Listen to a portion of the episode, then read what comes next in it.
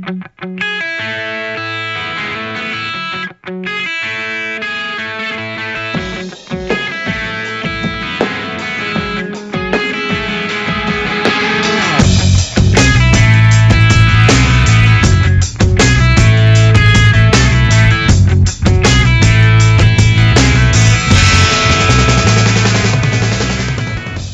Hi, everybody. I'm Chad Bokelman, and welcome to the third episode of the LanternCast presents Green Lantern Green Arrow. I told you I'd do it in February, and I did it, so there you go. Uh, um, what uh, we're still not covering Green Lantern Green Arrow yet because, and I have a reason for this. In the very first episode, we talked about the history of the Comics Code, and the reason we did that is so you guys got a feel for why the Green Lantern Green Arrow series is so important. Well, we recorded that episode in late 2012, and in early 2013, it came out from uh, a certain individual, Carol Tilley of the University of Illinois, that there that Wertham probably and it seems did falsify a lot of his research when it came to the stuff that he published specifically in Seduction of the Innocent, and that came out after the first episode of Green Lantern Green Arrow. So I wanted to have Carol on to talk about her findings in relation to Wertham. So uh, I've got Carol with me today. Hi, Carol. How you doing? I'm great. Hi, everyone. uh, and uh, so, Carol, just a little bit of background on you. I mean, both uh, professionally as well as you're also an avid comics fan, right? I am, but I have to tell you, I'm not a superhero person, so please don't quiz me on uh, Green Arrow or Green Lantern, either one. Uh, I, I will disappoint you horribly. Um, but my background, uh, I was a I was a librarian, uh, a high school librarian, and uh, I went back uh, to school, got a PhD in information science. Uh, I've spent the last uh, about 10 years researching and writing about comics, um, mostly about libraries and kids and comics, and where those three things come together. and so that was actually what led me to Wertham. Not so much I, that I wanted to write about Wertham, but I really was curious uh, about his correspondence with librarians and teachers, and and to see uh, what they might have shared with him about their concerns for young readers and comics at the century. Yeah. And you, you published a paper, uh, Seducing the Innocent, Frederic Wertham, and the Falsifications That Helped Condemn Comics. For, for you people who are out there uh, hoping to read it, it's uh, you can find it fairly easy online, I believe, at Academia, the website. Academia.edu. Yeah, it's it's on there. It's about well twenty about twenty nine pages of text with about another ten pages of uh, of uh, whatever I forget the name of it. I used to Foot, write footnote footnotes and endnotes. Yeah. There you go. now and I'm gonna I'm I'm, I'm gonna kind of play devil's advocate here.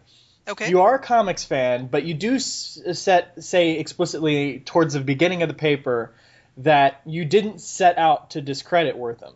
But as we all know as comic fans, when you get into Wertham, your gut knee jerk reaction is I hate Wertham, I hate Wertham, I hate Wertham. so why don't you talk about that a little bit? What when you when you went to go research Wertham and everything, you said it was more leaning towards kids, his interaction with kids and librarians and professionals, right? Right, right.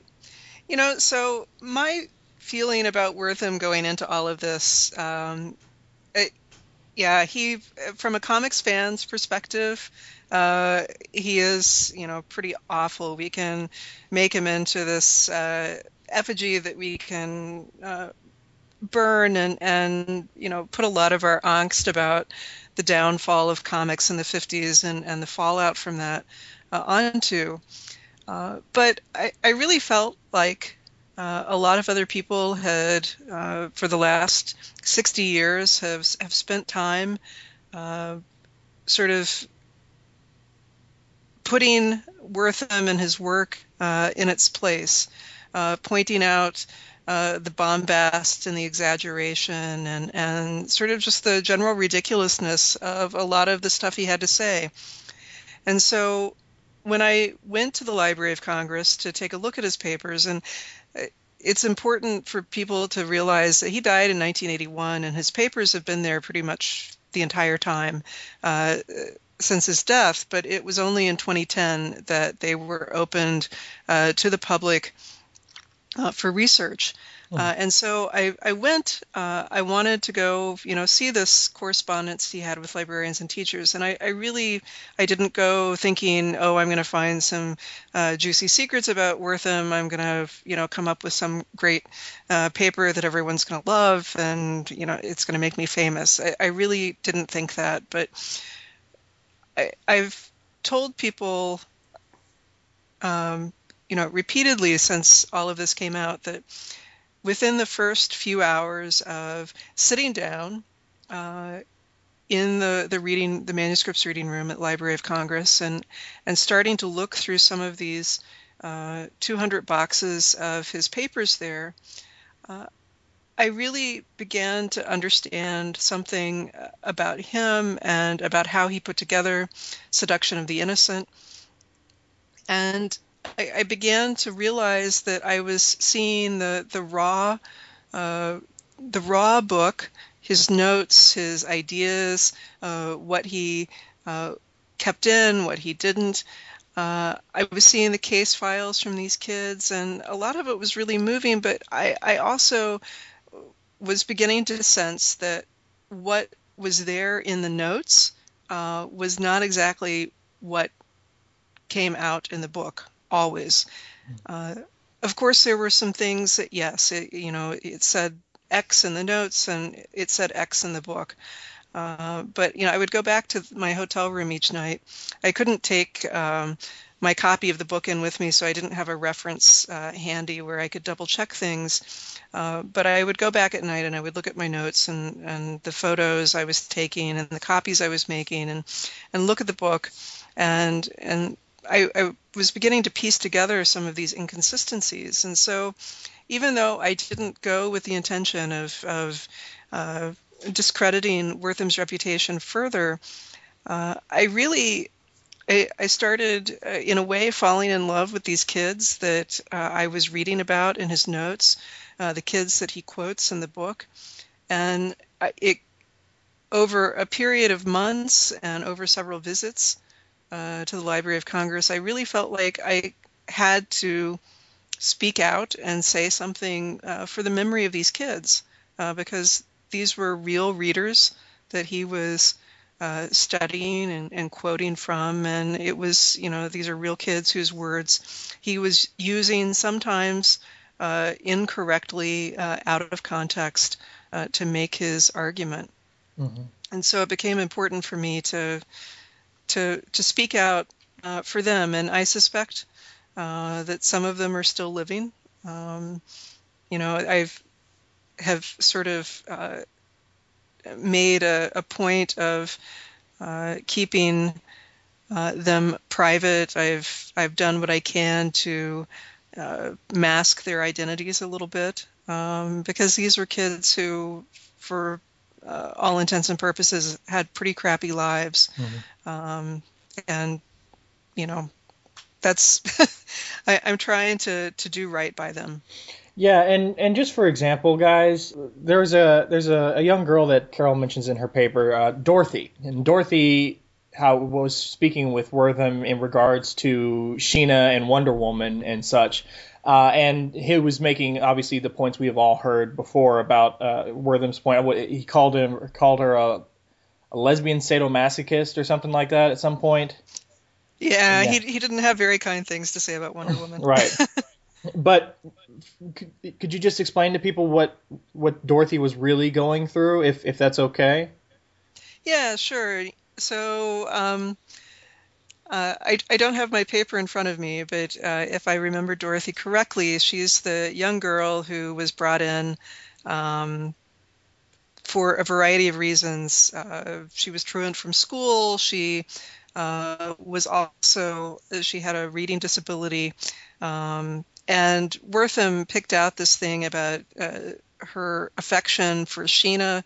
Um, you know, sort of the the jungle queen of comics and was saying that if it weren't for Sheena, that Dorothy would be uh, okay, that she would grow up and, and be a good um, a good woman, and and her concept of right and wrong and of femininity would would be fine.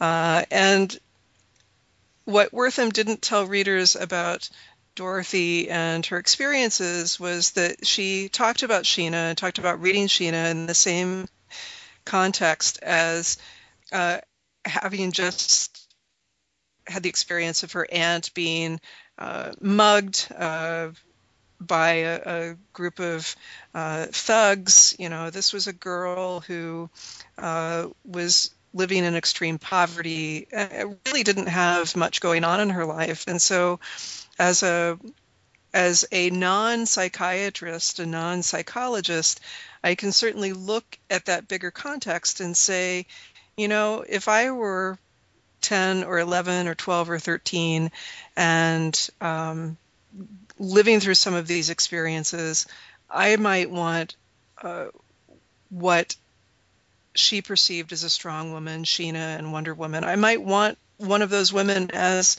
a role model. Um, and and Wertham didn't share, you know, this backstory and context with readers. So it just appeared that that Dorothy was, um, you know, kind of a, a middle class uh, kid uh, who had a, a, few small problems, and uh, Sheena was going to turn her into a degenerate. Yeah, and that's something that's always bothered me about Wertham, and I wanted to ask you. This kind of just popped into my head. Sure. He he makes all these claims, and he's obviously going to people who have social issues, be it you know how they relate to others or or whatever. But is there anything in any of those papers where he actually interacts with someone who's like, I actually I don't have a problem with comics whatsoever? Because he's picking and choosing the words that you know the kids who do have interaction with comics are, are saying. But is there anybody in any of his notes that he ever interacted with that said like, actually, uh, I'm this way because of you know something that happened in my past or something? It has nothing to do with the comics. They're just fun little stories. You know, I think that he heard sentiments like that from a lot of kids, but he believed that if he, uh, you know, sort of prodded or or looked further, that um, he would still find comics uh, at the core of something that was going on in their lives that wasn't good. Uh, so even, for instance, he would he would hear from kids uh, occasionally that you know they learned something from watching the movies you know that they learned about uh, gangsters and they learned about uh, pickpocketing and whatever it was uh, by playing hooky and going to the movies. Um, but he often would uh, overlook uh, those statements. Uh, he often would overlook statements about the kids who uh, were in street gangs and taking part in you know regular fights and gang initiations. Uh, he would you know, overlook a lot of the sexual abuse and the physical abuse and, and still say, you know, maybe these things are bad, but really, if we just got rid of comics, uh, it, it would all be okay. you know, these kids' lives would be so much better. Um, yeah, and you say you say in your paper, and and is it is, uh, is this figure just delinquents or the entire populace of children? Ninety percent of children and 80 percent of teens read comics at the time. That that is sort of everyone, uh, and it's really hard to believe. So some of the figures uh, for comics readership, and uh, and you can look around at a lot of different studies. So uh, market research studies, reading researchers, educational researchers um, and, and it all fits together that something like 95, 96% of elementary school kids were reading comics uh, regularly at that point. and most uh, studies looked at both comic books and comic strips. And what they were finding was that kids were uh, reading both. So they were, you know, reading the funnies in the paper and then reading the books. And a lot of these kids, it wasn't just that they were following one or two of their favorite um, comics figures, but they might be uh, following a couple of dozen uh, favorite comic strips and an equal number of comic books. Uh, so they were you know, what we might think of today as sort of excessive uh, comics readers. Uh, when you got into junior high, high school age, the figures of regular readership went down a little bit into the the 80% uh, range, 80, 85% range. But what's interesting is that these figures seem to go across um, socioeconomic class lines, gender lines, uh, race and ethnicity. So you're going to find that, that girls were reading comics just as avidly as boys. Uh, they might have differed in some of the titles that they really liked to read, uh, but uh, it was it was something that all kids did, just like uh, the, stereotype today that all kids play video games or, you know, uh, all teens spend all of their time uh, texting and, and hanging out on whatever hot social network it is at the moment. Uh, these kids really were absorbed uh, with comics.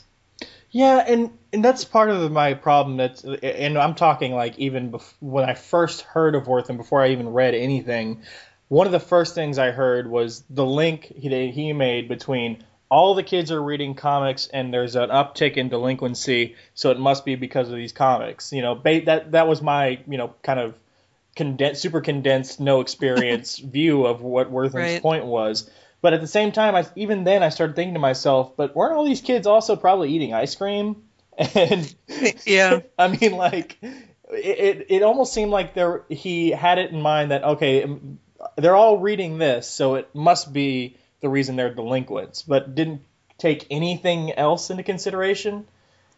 Well, you know, he, he gave lip service uh, to the idea that it was a kid's uh, overall environment that that created who they were, uh, and his sort of his viewpoint as a psychiatrist uh, was really from uh, the school of thought known as mental hygiene, which was the idea that if we uh, created these kind of ideal uh, social and personal environments for people that they would uh, grow to be healthy in sort of every respect. Uh, and so that was his guiding principle or his guiding understanding of uh, what it meant to be um, in, in good health. But at the same time, he did seem to skip uh, over that or uh, sort of disregard it when it was convenient to, to make the argument that uh, comics are are bad. I mean, he also it, inc- incredibly exaggerated, I think, this idea of crime comics because he is really making the argument not just about well superficially he's making the argument that it's just crime comics that are bad. Um, but then he goes on to say that you know almost 90% of comics or something like that that are published uh, in the 1940s and 1950s are crime comics. So to get to that figure, he's lumping in things like Classics Illustrated and Donald Duck and the Western comics and, you know, almost any of the funny animal comics. So if someone dinged someone on the head or, uh, you know, called uh, someone of uh, maybe a, a, bullying term, uh, whatever it was, that that made it a crime comic. That element of violence, that element of antagonism, uh, was enough to to turn it into um, something that that he opposed. Even if it was something good, like you know, uh, a, well, I guess he would consider vigilantism bad, but you know, a, a good guy stopping a bad guy by throwing a punch and knocking him out. Yeah, that that was bad too. So, yeah, he, he really he he didn't care for this what we would think of today as kind of the the the good uh, Superman style justice. You know, Superman started out very much as a, uh, and still is a, a hero for the, underdogs. Uh, you know, mom and apple pie and and all of that. Uh, but he thought that superheroes and especially Superman uh, were part of a broader uh, fascist ideology, uh, and it and that too was corrupting for kids. Hmm. So this is kind of a, a weird. Why then? Why did America listen to him? Like, I mean, we all know his his big points about you know Batman and Robin, and then uh, Superman being a fascist, mm-hmm. Wonder Woman, and everything. Other than the the points that everybody who has take taken a, a quick glance at Wertham has heard about, what were the points that he made that made all of America go, "This dude's right"? I mean, I know that it was kind of the animosity towards comics was building up until this point. It wasn't like suddenly out of nowhere with the the juvenile delinquency trials, but yeah, so it, it's really interesting. I mean, I think that Wertham took an argument that a lot of people were making uh, about comics, and he was an effective mouthpiece for it. I mean, he had the credentials, he had, uh, I think, the demeanor. Um, if you've ever seen a, a photo of him, uh, he a, a, lot of the, the photos and caricatures um, that comics folks show of Wertham, he looks um, kind of crotchety and, and very much, uh, you know, silly psychiatrist. Uh, if you've seen the, the psychiatrist on the Animaniacs, uh, kind of like that uh, figure. But um, he, you know, by the accounts I've heard, was was good looking. There are some, you know, lovely photos. He was a a, a tall, kind of strapping man. Uh, and so he could sell this message. And, and the thing that's important about uh, this uh, hatred or dislike or fear of comics is that it didn't start with comic books. And I think a lot of people either don't know or forget that when comic strips uh, started uh, being widely syndicated in the first decade of the 20th century. Uh, and they started appearing uh, outside of just, say, New York and Chicago and San Francisco, and they started infiltrating uh, more local papers. There were uh, these waves of uprising uh, against comic strips uh, that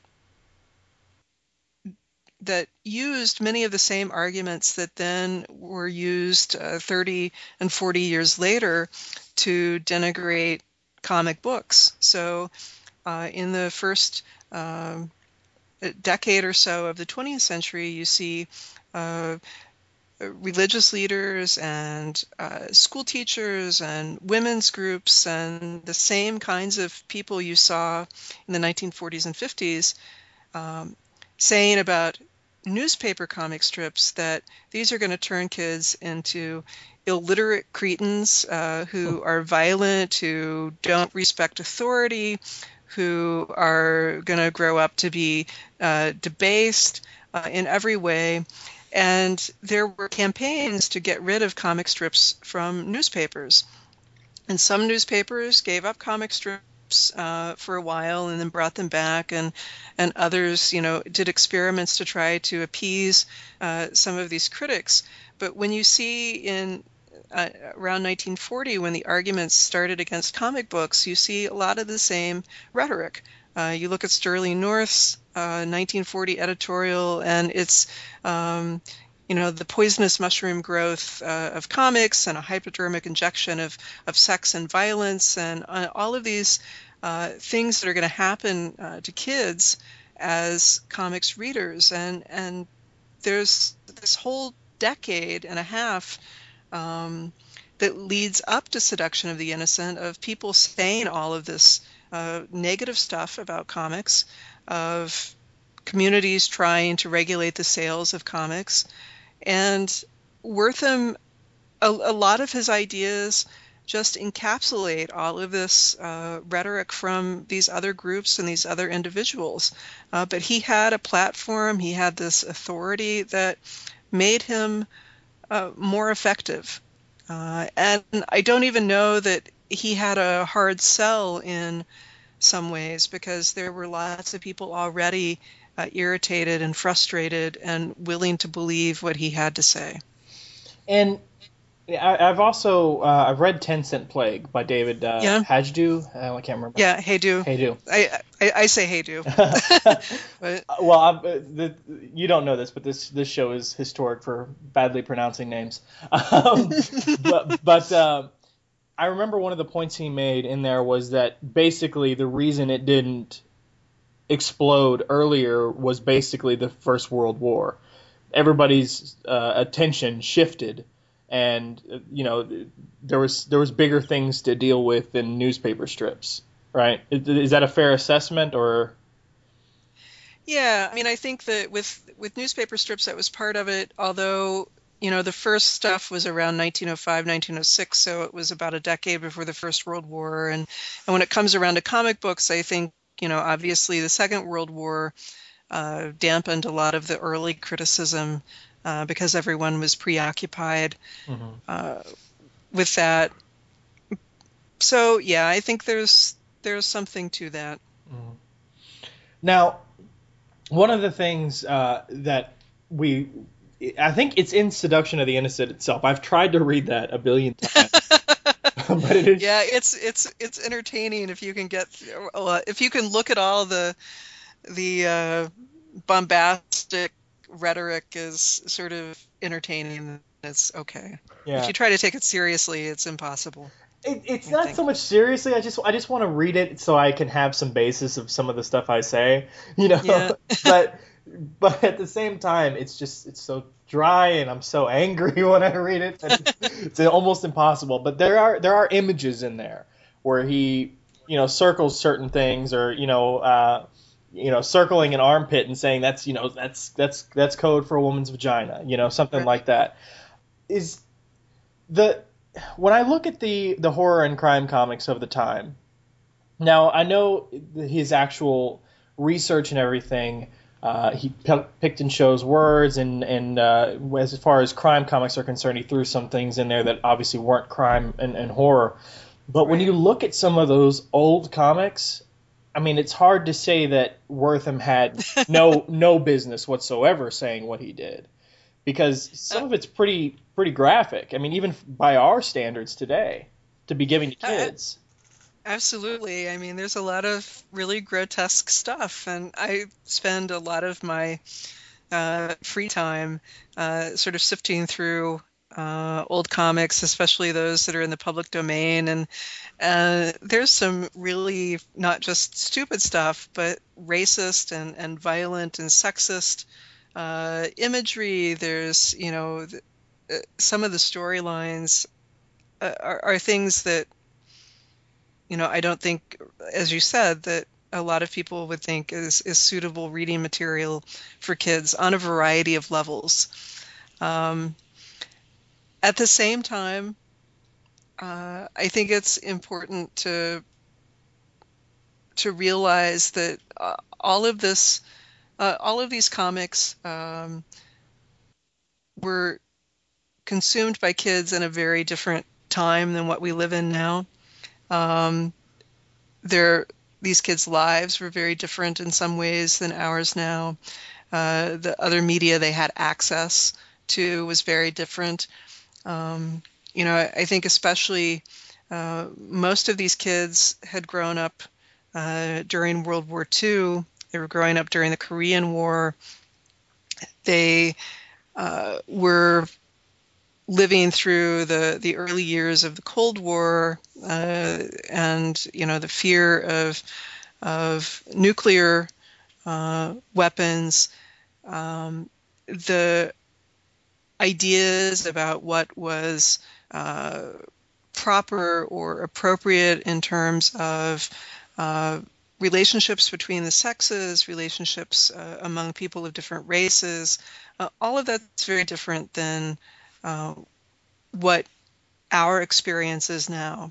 And so I think it's important to uh, remember that as we critique some of these uh, images and some of these texts today, uh, because there are some things that were very different. I think it's also important to understand that when we read something, um, we have our own set of experiences that we bring to that text. Uh, and so when I look at a comic, or uh, even if I watch a movie, or whatever it happens to be, uh, I'm having a very different experience of that comic or movie or uh, magazine or, or radio program, whatever it is. I'm having a very different experience uh, than you are or than anyone else is. Um, and there are going to be some things that just don't make any sense to me. There are going to be some things that trigger certain uh, fears or anxieties or, uh, you know, make me happy that aren't going to affect you in the same way. And so I, I also think it's really important to remember that individual readers, including individual kids, are going to uh, take these comics in uh, individual, unique ways that we can't predict.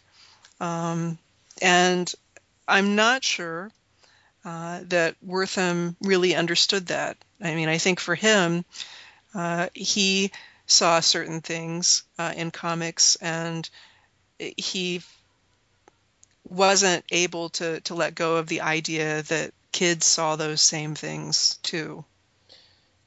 Do you, is there anything in the notes at all in his in his research or I mean it's quote unquote I mean I don't want to say quote unquote because I, I don't know but scientific research. In his in his research is there anything in there that would lead you to believe that it was personal to him? Because it, it, it almost feels like it's personal. Like if I were to take a look at the comics of the time I personally think to myself well you you can make your point just by showing some of these covers. You don't have to, you know, exacerbate some of the stuff you're saying you're hearing from these kids. It, it, it's just right there on the cover. You don't have to say anything. I mean, it, but the fact that he threw so much time and effort and published a book and went in front of the Senate and everything, it, it, it just feels personal in some respects. Do, do you get that at all from his research? Yeah, I think it definitely became uh, an obsession with him. So he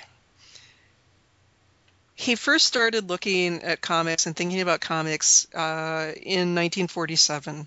Uh, so seven years before Seduction of the Innocent came out, uh, and he got you know a, little more uh, interested. There was this sort of wave of stuff he did that was comics related in uh, early 1948 and he actually uh, wrote to someone uh, late in 1948, and he said, you know, I really expected to be done with comics by now, uh, but it, it, looks, you know, I'm, I'm paraphrasing really loosely, uh, but you know, I haven't fixed everything, so it's I, I'm going to be in it, working with comics for a while longer, uh, and as he progressed over the next few years, I think it did become increasingly personal. Uh, he did seem to develop particular uh, interests in discrediting uh, individuals and particular organizations. Uh, it, it, did become more consuming. Um, at the same time, uh, it, it, wasn't that any of this was making him rich. Uh, he wasn't uh, getting money for speaking engagements. Uh, you know, if he spoke somewhere, they were paying for his transportation and a small honorarium. But he turned down a lot of these speaking engagements and or gave them to colleagues uh, at one of the clinics he was working uh, where he was working.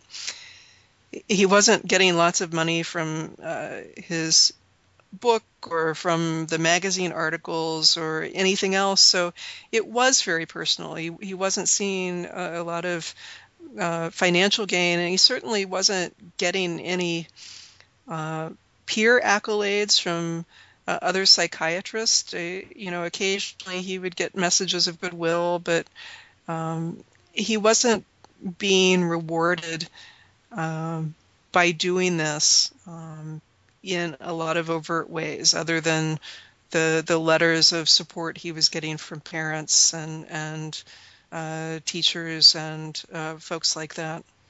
When you say that he, you know, personally called individuals out, would you say uh, Bill Gaines was one of them? You know, that's really hard. I don't No, not exactly. Uh, the okay. people he was the, the people he was most upset with were the folks.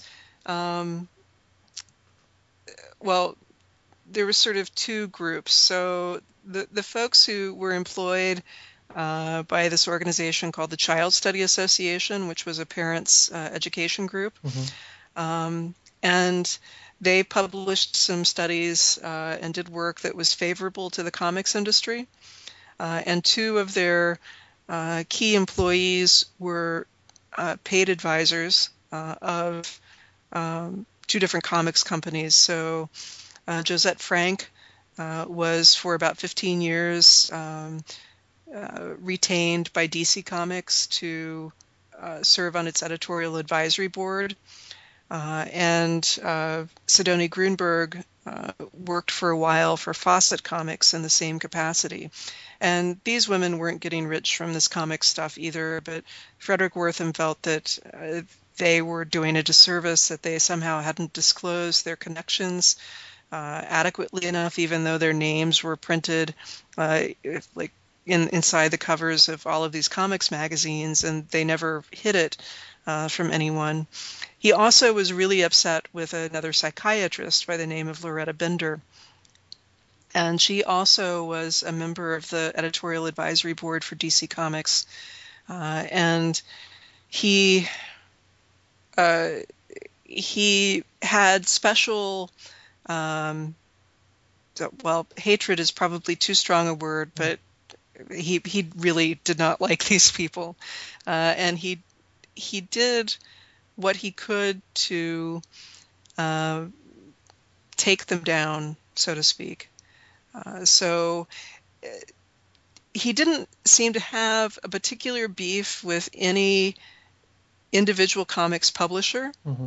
Uh, it was uh, if you was gonna if you had to pick one, it would be DC Superman, um, because they in many ways had the the deepest pockets, uh, and he felt that they were hiding behind their editorial advisory board, uh, and uh, maybe the wholesome image of Superman, uh, but he he didn't really single uh, anyone out hmm. uh, among the publishers. Um, Do you think it, it, was focused on DC more of a like you take out the alpha male, you take out the rest of the pack kind of a thing? Yeah, I, I, I think so. I think so. It was, yeah, it, he, you know, and I, I think that he had reason to be concerned about DC because they, they probably were the company that could have um, caused him the, the most uh, trouble if they had wanted to pursue uh, claims of, of slander or libel against him. Mm-hmm. Um, so when he when he published uh, Seduction of the Innocent, his publisher Rinehart, uh, had it vetted by a legal team, and they came back with you know several pages of uh, materials that they wanted him to change or to soften or to provide citations for uh, so that he wouldn't be sued. And he, he made a few of the changes, but mostly he just decided to, to leave things alone. So the, the publisher's legal team was certainly worried uh, that he was going to inflame uh, some of these comics publishers. The only reason I asked about uh, Bill Gaines is because when you watch the the footage from the the subcommittee, you kind of when when he shows all those covers, a lot of that is Bill's stuff. Uh, Absolutely. Yeah, and then in, in I think in uh, in Bill's own testimony, he lashes out at Wertham. so it kind of felt like some animosity between the two. So that's why I asked. Yeah, I mean, I think that I think that Gaines he certainly didn't care much for Wertham, um, and, and uh, there there was a lot going on there. I mean, I think that Bill Gaines was a very smart guy. He had a strong connection uh, with his readers. Uh, and he had he, he began to to organize his readership uh, around the time of the Senate hearings to get them to uh, speak out about their experiences. So you can look at some of the editorials and, and things that he was publishing uh, in his comics, and he was calling on uh, kids and, and his other comics readers to uh, write to the Senate to speak out, to let them hear from quote unquote normal uh, normal comics readers, and a, a, fairly sizable number of kids took them up on that. I, one of the projects I'm working on now is is looking and, and and trying to track down some of these kids who wrote to the Senate uh, in 1954, uh, inspired by Bill Gaines, and I, I found some of them. Um, and uh, let me tell you that, that 60 years on, they're still pissed off about what happened. Hmm. Um, they're still angry uh, with the Senate and with Wertham. Yeah, I, I wouldn't. I, I, I agree with them, but after reading Ten Cent Plague and after seeing what David spoke of in there, Gaines kind of hung himself in, in his testimony. Yeah. Um, so uh, there there is that. The, I mean, I, I respect the guy and everything that he did, but and basically he was one of the only ones who spoke on behalf of the comics uh, industry as a whole. So uh, props to him, but I mean, he just he basically hung himself with that testimony. Yeah, it, it wasn't probably his best day, uh, obviously, but um, yeah, I, I think that in some ways he ultimately benefited. I think that uh, the comics industry uh, as a whole maybe ultimately benefited from uh, this uh, sort of witch hunt or or yeah. critique of what they were doing because I, I think it well you know you think about a lot of the underground comics artists uh, the folks who uh, started drawing comics in the 60s and in the 70s these were uh, the kids whose whose comics were taken away from them uh, in the mid 50s uh, and you know just like the the people I've talked to who wrote to the Senate or who wrote to Wertham, um, they channeled that anger uh, into creating something more provocative, um, something uh, more mature in comics.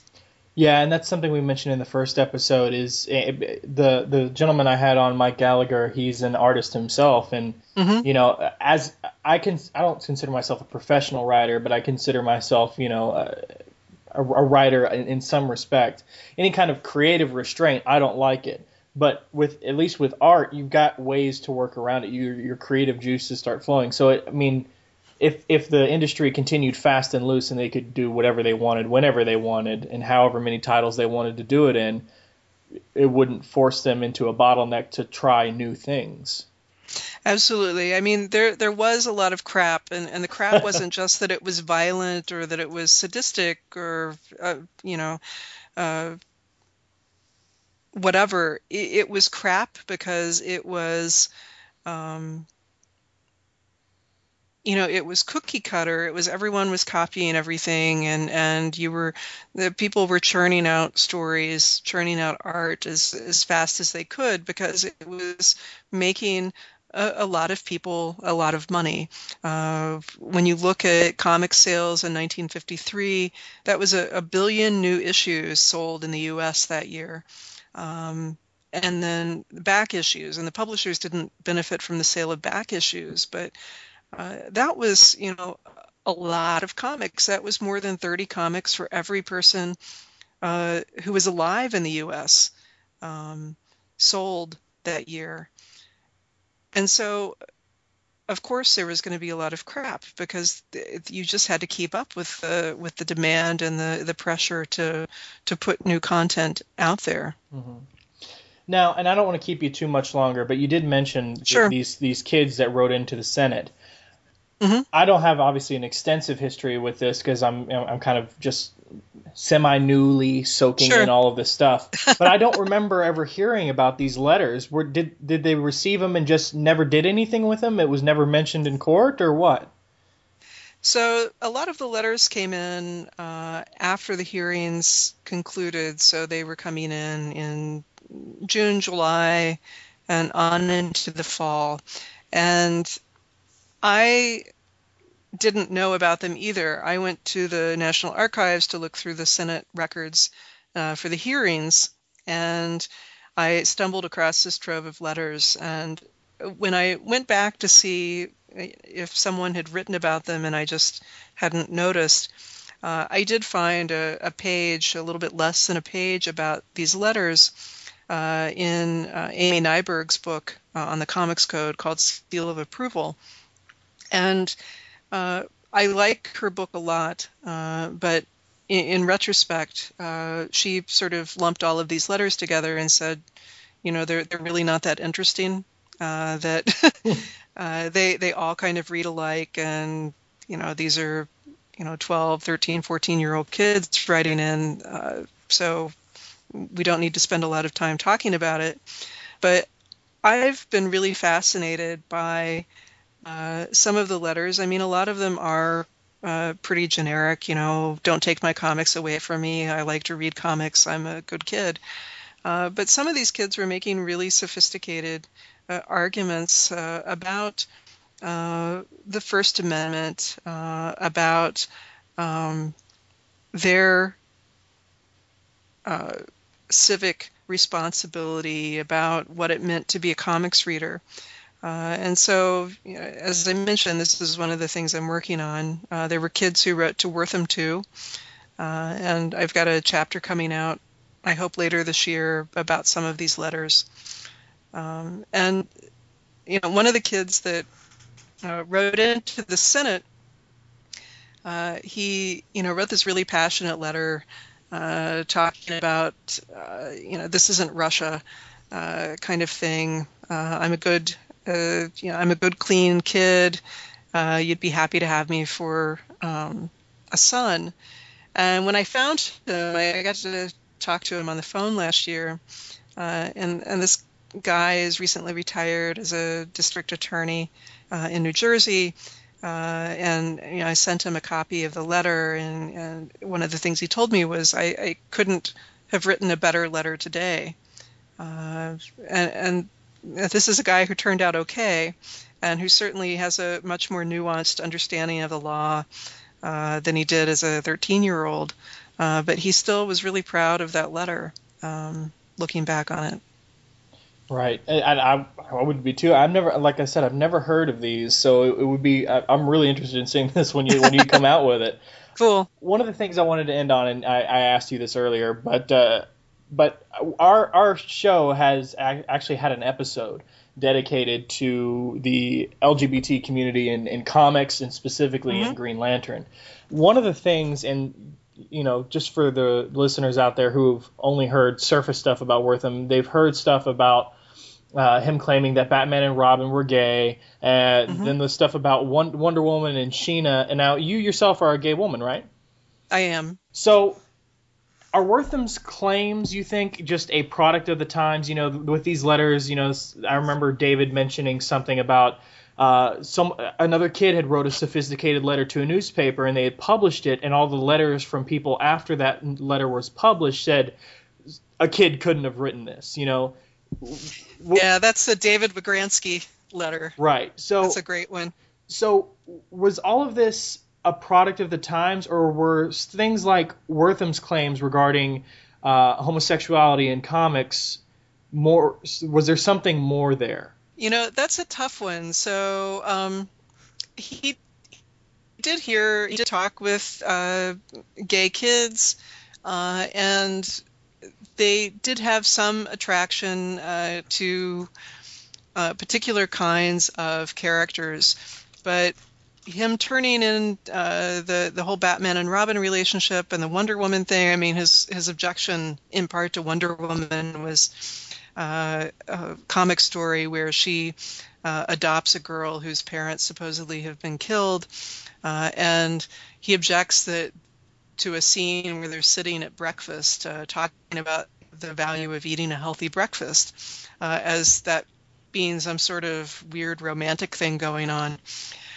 Uh, but as a whole, I think that Wertham was fairly liberal and accepting of homosexuality, uh, especially for the, the 1940s and 1950s. Mm-hmm. Part of his work was with an organization uh, he founded called the Quaker uh, Readjustment Quaker Service Readjustment Center. Uh, that might not be quite right, uh, but it predominantly treated um, uh, gay men who had been uh, sentenced uh, by a judge to, to seek treatment, you know, because it was uh, still a crime uh, in the 1940s and 50s uh, to be gay in the U.S. Mm-hmm. And he his interaction with these kids, um, with folks who identified as gay, was not harsh. It was it was warm and understanding. Um, at, at, the same time, he also uh, understood that this was not uh, normative, uh, and so he was trying, I think, to work within that. Uh, his ideas about sex that you know healthy sex is healthy sex um, didn't quite fit with uh, American sexual norms. So that, that that's a long answer. Is there really something to Wonder Woman being gay and Batman being gay? Uh, probably not. Yeah, I don't. Um, I don't see it either. It seems like a, it seems like I mean the the Wonder Woman like kind of S and M stuff where her being tied up all the time. I mean it's it's yeah. almost every other panel, so it's kind of hard. And, and plus with the history of Marston himself, it's kind right. it's kind of hard not to say that that is there. But the whole right. the, the the homosexual aspect of it, I mean if anything's a reach, it just seems like reaching. You know. Yeah, I mean, I, I have heard that some of the folks who uh, worked on Batman and Robin, for instance, intentionally played up the homoeroticism after uh, that critique came out in Seduction of the Innocent, and, and with Wonder Woman, I, I, mean, William Moulton Marston is uh, one of the uh, weirdest figures, I think, of 20th century America. And he intentionally created uh, this uh, kind of bizarre, uh, sexualized uh, creation uh, for these very specific purposes of getting people to think about love and submission and dominance. I mean, it had S and M uh, and bondage and domination all over it, and, and that was intentional from Marston. Yeah, yeah, I just wanted to ask you about that because I mean, you you can like like he did. You can pick certain pick and choose certain panels to say whatever you want to say. Right. But you got to read. It's it's context. You got to read what read between the lines. Like I remember I, uh, some documentary I watched. Uh, I think it was on the history of uh, Superman. It was uh, they were talking about how they couldn't air a certain commercial for the Adventures of Superman breakfast mm-hmm. or something because it was uh, it was uh, Clark and Jimmy, and at one point Lois was supposed to come in, and that was controversial because what would the woman be doing at the breakfast table? Ah, kind of a thing. Yeah, yeah. You know, it it was a, a really different time, um, and, and, I think that you've just uh, helped me come up with. Pardon me, with my tagline for the Wertham stuff, which is uh, Wertham didn't do context. I mean that that's uh, what happened with a lot of the uh, evidence and his understanding of, of how kids were responding to comics, and that certainly I think was how he um, how he worked with the comics themselves. I mean, it was all uh, context free, so he could pick those panels out or pick those quotes out to to make whatever point he felt he needed to make. I expect the appropriate credit, Carol. all right. Next, next thing I write, Chad, is all yours. I'm just kidding. All right. Well, well, I don't want to keep you too much longer. So, uh, is there anything else uh, that you've got coming out that you'd like to talk about? You're talking about those uh, letters that you were uh, working out, hopefully getting out later this year. Is there anything that you can talk about uh, that you want to promote or anything else? Uh, you know, I've put a couple of other papers out recently that I'm proud of. One is um, looking at um, how uh, DC National Comics in the 1930s and 40s did some really interesting things uh, to promote kids reading uh, and not their comics reading, uh, but just their uh, reading in general. Um, and uh, that's out. You can also find a, a preprint copy of it on academia.edu under my name. there's another paper coming out that you can also find a preprint for called Comics, a Once Missed Opportunity that uh, looks at some of the early kinds of participatory culture uh, around comics. So some of the early uh, fan communities and other kinds of things. It, it, looks a little bit at some of the letters that kids were writing to. I've got a copy of that. I just haven't gotten to it yet. Well, I, I hope you like it.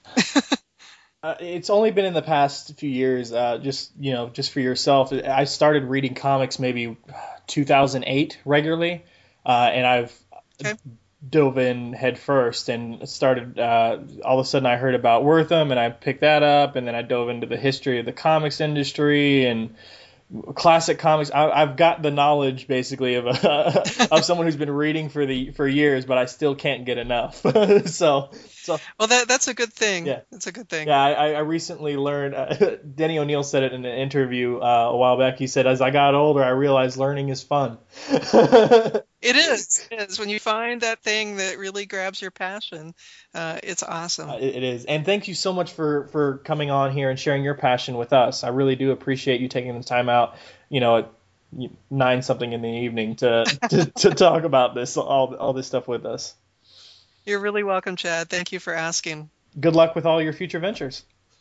All right. Thanks. Have a great evening. You too. All right, and that's going to do it for this episode of the LanternCast presents Green Lantern Green Arrow. So, short one, a relatively short one for you guys this time around. Uh, don't forget to check out the show notes, uh, both on the website at lanterncast.com as well as on the forums, which you can also find at lanterncast.com. And just click the uh, forum link. Um, check out the show notes for this episode so you can uh, find Carol on Twitter as well as um, visit her website for some of her other uh, items there and her research and, and writings and stuff. So, thank you so much to Carol Tilley for coming onto the show. I really appreciate it once more and uh, really great information for you guys out there. Next episode, come hell or high water, folks, we're doing it. We're going to review Green Lantern Green Arrow number 76. I know, I know, we're three episodes in, a year plus some in to this uh, spinoff podcast, and we still haven't reviewed a single issue of the uh, Green Lantern Green Arrow run. But it's happening, folks. Finally, episode four will be a review of Green Lantern Green Arrow number 76. I promise. Well, as long as, you know, something incredibly uh, intense and re- incredibly relevant to the series uh, doesn't come out before then, absolutely. Uh, and I, I, I don't, I can't think of anything at the moment. So, um, all right. So uh, if you want to contact us, you can always shoot us an email. We'd love to hear from you at lanterncast at gmail.com or shoot us a voicemail 708 Lantern, and uh, we'll definitely be able to play that on the air and uh, listen and respond to your feedback. Really appreciate that, and would love some feedback for this particular, uh, you know, subset of the podcast. You can also find us on Facebook and Twitter and like or follow us there respectively. You can also visit the website lanterncast.com and you'll find a link to our forum and then the Facebook page and Twitter and everything. So follow us there. Uh, check it out. Join the forum. Join the conversation. We'd love to uh, hear from you in there and have you participate with us in that in that medium. Um, so get out your trade paperbacks. Get out your single issues.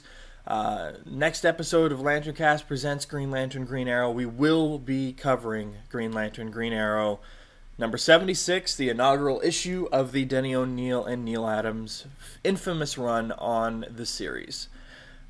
So uh, until next time, guys, um, I'm Chad Bogelman, and this is LanternCast presents Green Lantern Green Arrow. Talk to you next time. It